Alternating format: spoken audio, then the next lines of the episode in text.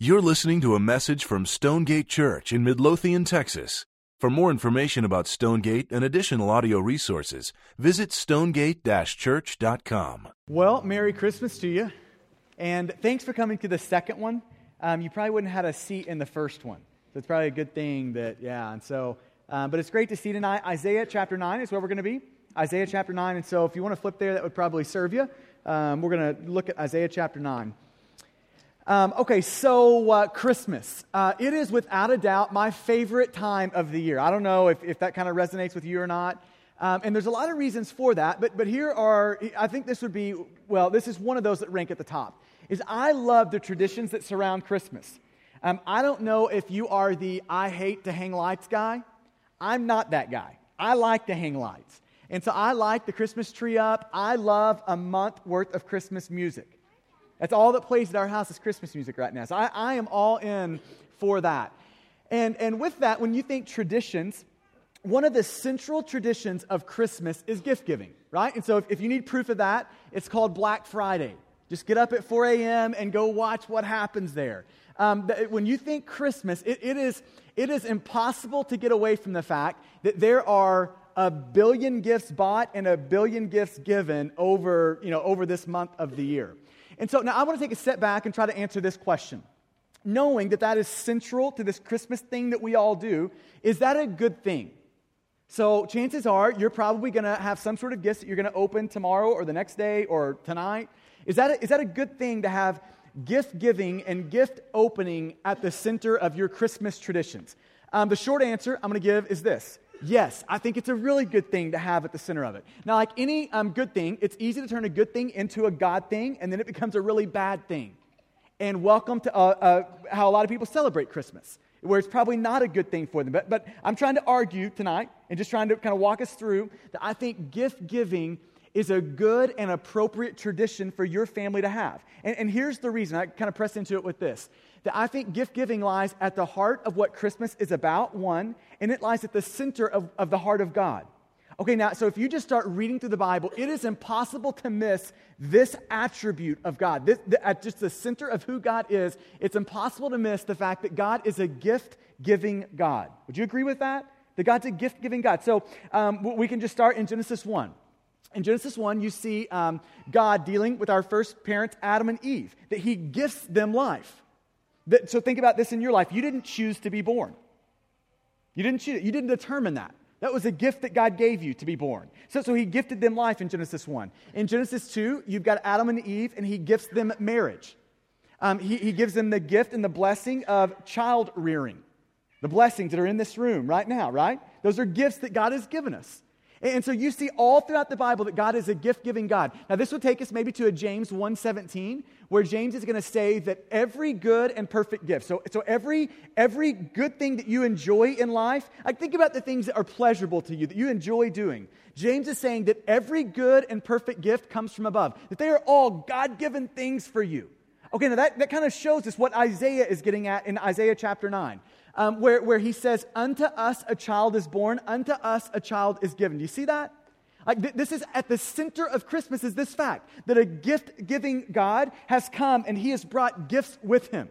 To, to you, to me. And, and notice that it didn't say that um, a, a child was earned it didn't say that he was worked for. It didn't say that, well, you kind of worked well and now this is your wage, so you get a child. It says, no, you were given a gift. That the God has come bringing good gifts. This is Isaiah's announcement that God has brought a good gift to you. He's granted it to you, He's gifted this to you. Okay, so, so I'm trying to make the case that gift giving lies at the heart of Christmas. It's a good thing for you. Okay, now um, I've got 10 minutes left. And uh, here's what I want to do I, I want to just walk us through and, and, and help us think through two things that gift giving shows about God and two things that gift giving reveals in us. So, as a way to prepare us to take communion as we finish up tonight, um, want to walk us through two things that gifts, the idea of God being a gift giving God, two things that it shows us about God, and two things that, that God being a gift giving God is going to show and reveal to you and in you. Okay, so, so we'll start with God, God and gifts. So I think this is one of the first things we could say about the fact that God is a gift giving God. This is what it shows us about God. It shows that, that God is a God of forethought. Gifts show us that, that God has forethought, that He thinks through things. Okay, so, so think about how this, how this kind of hits us.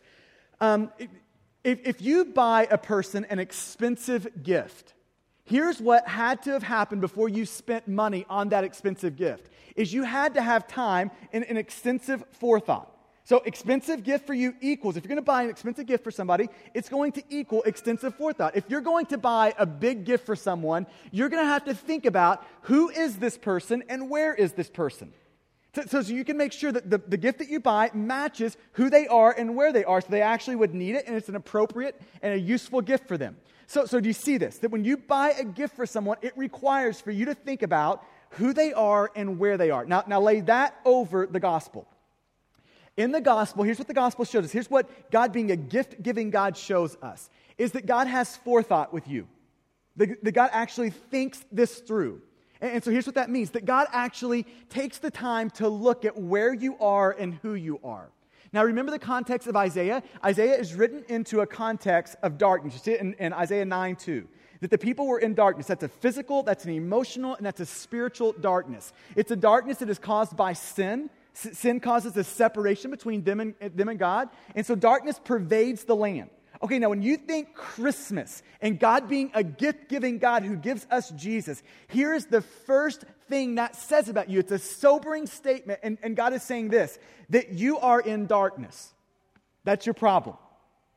It's showing you the forethought of God. For, for God to answer in, in a manger, it required him to know that you are in darkness. See, and we talked about this a little bit on Sunday, but one of the reasons that Christmas is the most affirmed and celebrated holiday season of the year for Americans. One of the primary reasons for that is because it's a very sentimental time of year. Like, who doesn't like a baby in a manger? Everyone likes that. Every, I mean, most people like Christmas music. I do. Okay, so, so you, have got just a very sentimental time, time of the year. It makes it really easy to celebrate, really easy to hang up lights, do all that. But, but the problem is, if you first think sentimental when you think of Christmas, it makes it impossible for you to see the message of Christmas. Before it's a sentimental thing that we celebrate, it's a sobering statement, God to you, saying, This is your condition, that you are in darkness. This is your problem, that you are in sin. You're separated from me. Did you see the picture there? Okay, so, so it's showing forethought. This is why in 1 Peter 1.20, um, Peter says that he, for, Jesus, he was foreknown before the foundation of the world, but was made manifest or shown in the last times. So, so think about this. Before your first sin, God had already had the, like, the determination, the forethought of the solution. And let that, just let that settle on you. Before your first sin, God had thought through your solution to it. So, so gift giving shows us the forethought of God. Here's the second thing it shows us gift giving shows us the grace of God. Okay, now um, the, the, Greek word for grace is, is charis, can be translated grace or gift. So when you think grace, here's what that is it's a gift to you. Okay, this is what separates Christianity from every other major way of thinking about God. Every other way of thinking about God is a, is a, is a waged based religion. It is a, I do this, so now God is pleased with me. I perform well, and now God is good with me. And we're saying this the fact that God is a gift giver is showing us that, that it is all of grace. That, that if you know God right now, it is all of grace that you know that. It is the sheer grace of God. If you would count yourself among the family of God, it is because of the sheer grace of God that you can do that. It, it's showing us that this is a grace based thing. You didn't earn these things. You, maybe you could think of it this way that, that when you're thinking a gift, a gift is not a wage. Like you, you, don't, you don't kind of earn this thing and then you get, a, kind of get this wage going and then you're given. It's not how a gift works. A, a gift is unmerited, or it wouldn't be a gift, it would be a wage. Okay, that, that's the idea. So, so when, you, when we're thinking grace, gift, when we're thinking that, maybe, maybe this will help you. If you could picture for a second, um, like when I say the word enemy, whoever that was, it just came into your brain right there. P- picture that situation. Somebody that may, maybe they are, picture yourself in a situation where a person is plotting your demise. That they are actively plotting ways to subvert you, to, to drag your name through the mud, kill your reputation. They're actively plotting demise, death. They, they would love for you to be assassinated. Okay, they're, they're that person. Now, now think about them and then you looking at them and then looking around you and saying, what is the most precious thing that I have? The most valuable thing that I have? What is that? And then you, you getting that, your most valuable possession, and you saying, I'm giving this to you. That, that is Christmas. It, it is God looking at enemies, Romans 5, and saying, I am giving my most precious thing to you. You who are plotting my demise, who are dragging my name through the mud, who want nothing to, I, am giving my absolute most valuable thing to you. That's, that's, grace. And some of us need to be reminded of grace tonight because he, here's how you live. You live in such a way, even though you would mentally affirm, yeah, I believe what you're saying, you, you, you, you live in such a way where, where your performance is what determines your relationship with God. So, so it's you perform well, and now, now God is pleased with you. You perform well, you do well, and you live a moral, you do all those things well, and now God, now God's going to put his favor on, on you. And, and we're saying this, it's sheer grace. See, if you live with a performance based mentality with God, here's what eventually happens your guilt will drive you into the ground. And that's where some of us are today. And you just need to hear this tonight. The fact that God is a gift giving God is showing you that God is a God of grace. That means unmerited favor on you. If you're in the family of God, it's unmerited. It's not because you performed well, it's not because you did well. It's because God acted in sheer grace for you. Okay, so two things about God. Here's two things about us. Um, when you think about us and gifts, the, the gift of Jesus is unique in this way that it demands a response. It's not a gift that you can leave on the shelf. That, that's not a, that, that response is saying something. It's, it demands a active response. I am in, I am out. It's going to show you, it's going to show you some things about your heart and how you deal with this specific gift. And it's going to show you either one or two things. I want to illustrate this with, um, if you can picture this, with you in a doctor's office. And uh, you, you go in for a physical. So you're going in, maybe check some blood pressure, maybe uh, check your temperature. You're, you're going in for that sort of a visit. And all of a sudden, the doctor says, We need to do a little bit more than that. I, am going to go ahead and take some blood from you, and, and we're gonna, we need to do a little bit more of an extensive test here. And so he leaves, he comes back in, in a few minutes, and he says, We've got a serious problem. Um, we just looked at this blood results, and uh, you have got a disease in a matter of months is going to kill you. If you're lucky, it's a year. But this is bad news for you. And then all of a sudden, he reaches in his pocket and he says, But I have got a solution to that disease I, have got, I've got the cure to that disease. Okay, now, now picture that, that scenario in the doctor's office. Now, in that scenario, there's two responses you could have. One is prideful rejection. prideful rejection. Prideful rejection might, might look like this. Picture yourself in that moment. Um, you look at the doctor and uh, you give him an open hand slap across the face. Is there anything more insulting than that? an open hand slap across the face. So you give him an open hand slap, you knock the vial, the cure, whatever he's got in his pocket, you knock it out of his hand, throw it up against the wall, and you look at him you say, Listen, this is ridiculous. I came in here to check my temperature, get some blood pressure. Re- That's what I came in here for. I didn't come in here to learn about a disease. I didn't come in here to learn about your cure. I don't have a disease. I don't care about your cure. I'm walking out of here. Okay, that, that's prideful rejection. Okay, now, um, I wonder how many of us in the room, that's how we're responding to God. That, that God has come in His grace and said, This is the problem. It's called darkness, it's called sin that separated you from me. And, and I've got this beautiful solution, this grace wrapped solution, this gift for you called Jesus, dying on a cross for your sin as a substitute for you, living a perfect life in place of your imperfect life, dying an undeserving death in place of your deserved death. As a substitute, He gets your sentence and you get saved. He, he, gets your, he, he gets your guilt and you get his pardon. You get his perfection. Do, do, you see that? God is saying, I've got this solution for you. And I wonder how many of us are looking at that and saying, um, but God, I don't, I, I, don't care about this diagnosis and I don't care about that cure. I, I don't care. I, I mean, it, it, would be a, a way of ver- T- taking the hand, open hand slap across the face of God, right? It's this prideful rejection. It's saying, God, I don't care what you have to offer or what you have to say. I'm good. I've, I've got this solution figured out on my own. Okay, that, that would be the prideful rejection. But um, there's also a response of humble reception. Now, think about this. Think about this scene in the doctor's office. Rather than an open hand slap, um, you, you fall to your knees and you look at this doctor and you say, Thank you for diagnosing this disease. I am so grateful you caught that when there is still time to actually deal with it. And thank you so much for the offer of that solution. You, you, tell me when, where, how to get it, and I am in for that. You just let me know how to get it, and I'm taking it. And, and I wonder how many of us have responded this way to God, where we have said, um, God, thank you so much for the sobering news that I am in darkness. My sin has separated me from you. And thank you for the solution of Jesus, who died on the cross for my sin in my place. And God, I am in for that. God, I, am holding up my life. This is what biblical faith is. I'm holding up my life, and God, I'm trusting you with it. I'm surrendering everything I am to you. So my, my life is your life. I am yours. And it's treasuring God above all things. It's saying, God, I, I love you above everything. If there's one thing I want and need in life, it is that cure. It, is you. It's Jesus. That's the one thing I need. That's the one thing I'm in for.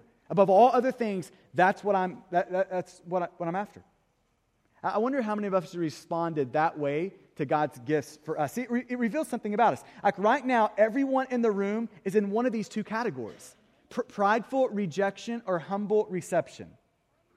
And, and, maybe we can finish like this tonight by saying that I, I love what Christmas does for us. It confronts us with this sobering news, and then it puts a gift wrapped up right before us, this gift of grace right before us of Jesus on the cross in your place, and it says, What are you going to do with that?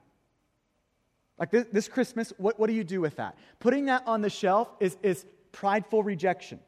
Humbling yourself, maybe, maybe for the first time, humbling yourself and saying, God, I, I trust, here's my life, and I'm treasuring you above all things. And here's the, the incredible news uh, of the gospel is that in that moment, the Bible says that you are saved.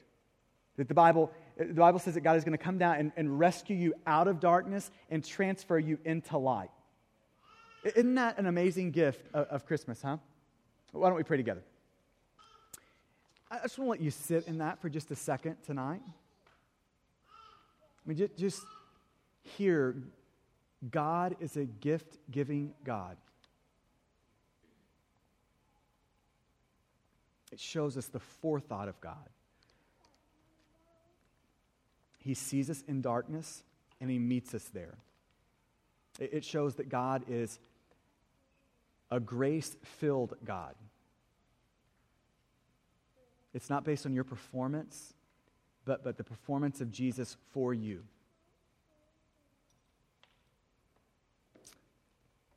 And as we prepare for communion tonight, um, it, here's, here's the one requirement of communion that, that you're in right standing with God. And, and so maybe I could just ask you the question Is there any area of your life where there is prideful rejection of God? prideful rejection. I mean, maybe, maybe for one or two in the room, tonight might be the night where, where you would fall on your knees before God and say, God, thank you for diagnosing that problem in me before it is too late. And thank you for your solution to that. The fact that you have sent your son to save me. Maybe this would be your moment where you would say, God, I, I trust you and I treasure you above all things. See, communion is a family thing. And so, um, if you're not a, a, believer, we would invite you to, to take Christ before you take communion, to, to go after that solution before you would eat bread and drink juice. But for the believers in the room, um, it, it, means that you're in right standing with God. So that would mean that if there's any areas of unrepentance in you, if there's any areas of unbelief that you're aware of, of idolatry that you're aware of, of sin that you're aware of, that, that there would be a humble reception of Jesus into that tonight. That there would be authentic repentance that would take place there. So, so maybe, maybe this would be an appropriate time for you to sit before God and just ask the Holy Spirit to show you any areas of unbelief any areas of sin in your life, any areas that need to be confessed and repented of.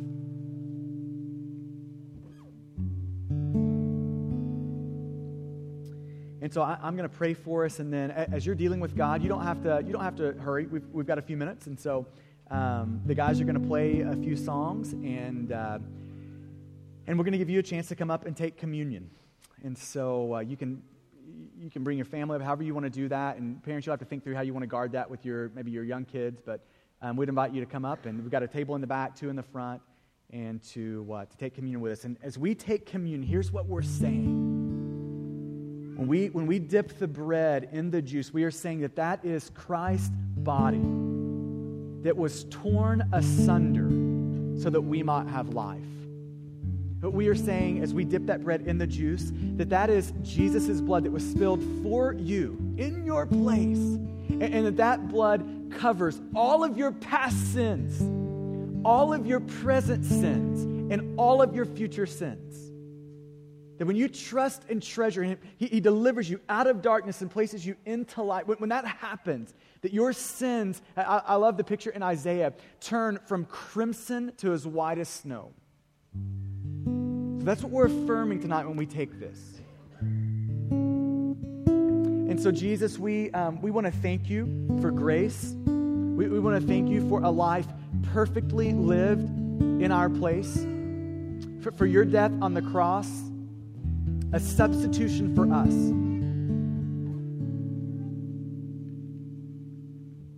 You got the penalty, we got the pardon. You got sentenced, we get saved. So, God, we thank you for that, that gift that confronts us at Christmas, the sobering statement of our sin, and the beautiful statement of your solution. So, God, I, I pray that you'd help us this Christmas season. Keep that right in the center of it, you being a gift giving God. It's in your good name that we pray. Amen. Thank you for listening to this message from Stonegate Church, located in Midlothian, Texas. For service times, additional audio and study resources, as well as information about our church, please visit us at stonegate-church.com.